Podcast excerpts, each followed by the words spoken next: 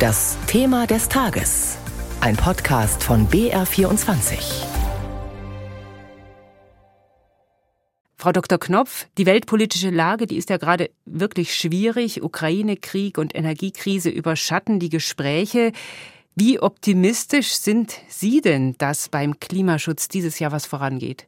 In der Tat findet die Klimakonferenz dieses Jahr wirklich unter sehr, sehr schwierigen Vorzeichen statt. Und ich glaube, man muss überhaupt diese Klimakonferenz jetzt erstmal vor diesem schwierigen geopolitischen Hintergrund bewerten. Und von daher ist es möglicherweise schon ein Erfolg, wenn dort die Staaten wieder zusammenkommen und überhaupt das Klimathema auf dem Tisch haben. Also von daher, wenn die Staaten sich dort treffen und auch mal darüber reflektieren, was letztes Jahr auf der Klimakonferenz eigentlich alles an Zusagen gemacht wurde, an Versprechungen gemacht wurde und gucken, wo steht man denn damit. Vielleicht ist das schon ein minimalster Erfolg angesichts dieser ganzen anderen geopolitischen Krisen, in der wir gerade sind. Wenn es um die Klimaanstrengungen geht, die UN hat erst letzte Woche wieder in ihrem Emissions Gap Report vorgerechnet, wenn die Länder nur umsetzen, was sie bisher versprochen haben, dann reicht es, die Erwärmung nur auf 2,4 Grad zu begrenzen. Die reichen nicht, um die Pariser Klimaziele zu erreichen. Sehen Sie denn, dass da noch was zu bewegen ist dieses Jahr? Ich glaube nicht, dass sich auf der Ebene viel bewegt. Also das Kritische ist ja tatsächlich, dass wir eine große Diskrepanz sehen zwischen dem, was an Zielen versprochen wurde und dem, was schon mit Politiken unterlegt ist, diese Ziele zu erreichen. Da haben wir immer noch eine große, große Lücke. Deswegen kommt es darauf an, was für Politiken setzen denn die Staaten um? Und was wird dort implementiert? Und das ist meistens nicht was, was auf der Klimakonferenz verhandelt wird. Also insofern erwarte ich auf der Ebene keine großen Fortschritte. Neue Ziele sind aus meiner Sicht auch in dem Sinne gar nicht das Entscheidende, jetzt neue Ziele auf den Tisch zu legen, sondern wirklich, dass die Staaten national diese Ziele auch tatsächlich umsetzen und das mit kraftvollen Instrumenten, damit diese Ziele überhaupt erreicht werden. Wenn wir jetzt nach Deutschland schauen, Sie haben gestern als Mitglied des Expertenrats für Klimafragen erst ein Zwei-Jahres-Gutachten veröffentlicht zu dem Trend, dem Pfad, auf dem Deutschland liegt im Klimaschutz. Wie gut ist da Deutschland im Kurs? Ja, leider ist Deutschland auch noch nicht wirklich auf Kurs, seine Ziele für 2030 zu erreichen. Das muss man relativ klar sagen. Wir haben uns als Expertenrat für Klimafragen so ein bisschen die Historie angeguckt. Was hat sich in den letzten 20 Jahren getan, um auch zu verstehen, wo hat es wirklich auch Emissionsminderungen gegeben und warum haben die stattgefunden? Und wir sehen, dass die großen Minderungen gerade im Gebäude- und Verkehrssektor vor allen Dingen, ich sag mal, bis 2010, 2012 stattgefunden haben. Und dann ist eigentlich nicht mehr viel passiert. Was ist damals ist, gut gewesen, was jetzt nicht passiert? Es sind verschiedene Effekte. Also im, im Gebäudesektor ähm, sind modernere Heizungen zum Beispiel gekommen und wir haben eine höhere Energieeffizienz gehabt. Auch gerade im Verkehrssektor hat Energieeffizienz bei den Verbrennerautos dann doch zur Emissionsminderung beigetragen. Aber wir sehen eben auch, dass diese Effekte konterkariert werden durch den sogenannten Rebound-Effekt. Das bedeutet, Sachen werden effizienter, aber sie werden dann auch mehr genutzt. Oder die Autos, Autos werden größer.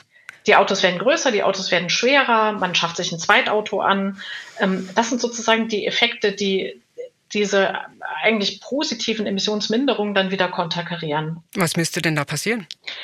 Ja, also was wir sagen ist, steht letztlich die deutsche Politik so ein bisschen vom Paradigmenwechsel. Entweder sie muss wesentlich stärker auch sozusagen in diese Aktivitäten eingreifen, das heißt Fahrzeugverkehr beschränken, oder auch äh, sozusagen, man müsste auf kleinere Wohnflächen pro Kopf gehen. Das hat auch viel zum Emissionsanstieg beigetragen. Also, dass sich die Wohnfläche pro Kopf vergrößert hat in den letzten Genau, die Wohnfläche pro Kopf hat sich vergrößert. Das sind letztlich Wohlstandseffekte, wodurch die, die Emissionen gestiegen sind.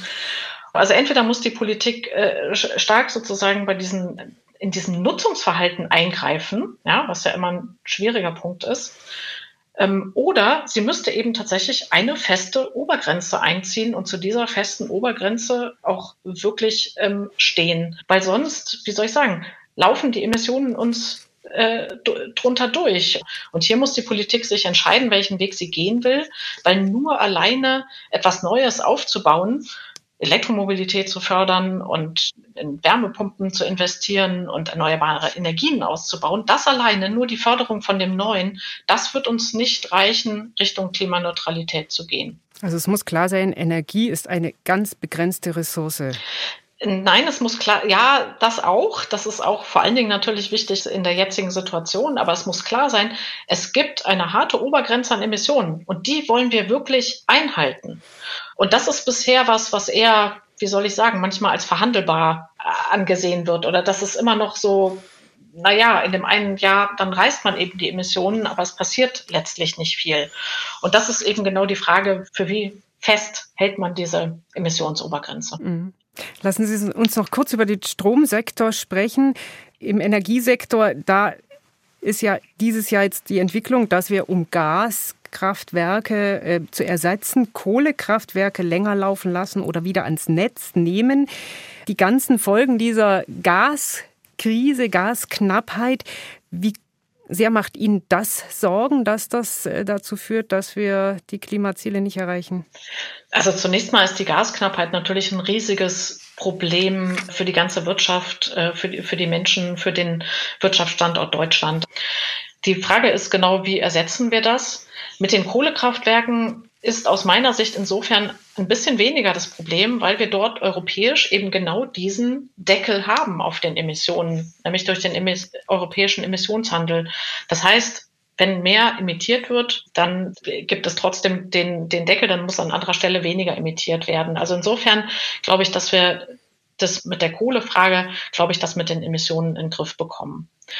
Es gibt halt glaube ich, andere Probleme, wo wir gucken müssen, dass wir keine Pfadabhängigkeiten schaffen. Nämlich, wenn wir jetzt anderen Ländern signalisieren, oh, wir brauchen jetzt Flüssiggas, LNG, wir brauchen eigentlich auch noch mal Öl, wir brauchen anderes Gas, dann signalisieren wir Staaten, denen wir eigentlich letztes Jahr auf der Klimakonferenz gesagt haben, so, also wir wollen alle raus aus den Fossilen, denen signalisieren wir letztlich, eigentlich müsst ihr jetzt wieder fossile Ressourcen weiter explorieren. Und davor habe ich mehr Angst, dass wir diese Pfadabhängigkeiten schaffen, weil die Staaten sagen dann, ja, wir können euch was liefern, aber dann machen wir Lieferverträge für 20 Jahren, für 20 Jahre. Und dann haben wir eher ein, ein Login, dann sind wir in Strukturen gefangen, die kurzfristig not notwendig erscheinen, aber eben eigentlich dann nicht mehr genutzt werden dürfen über die ganze Lebensdauer. Und das glaube ich, das kann uns wirklich richtig auf die Füße fallen, wenn wir dann daran denken, auch noch die Klimaziele zu erreichen.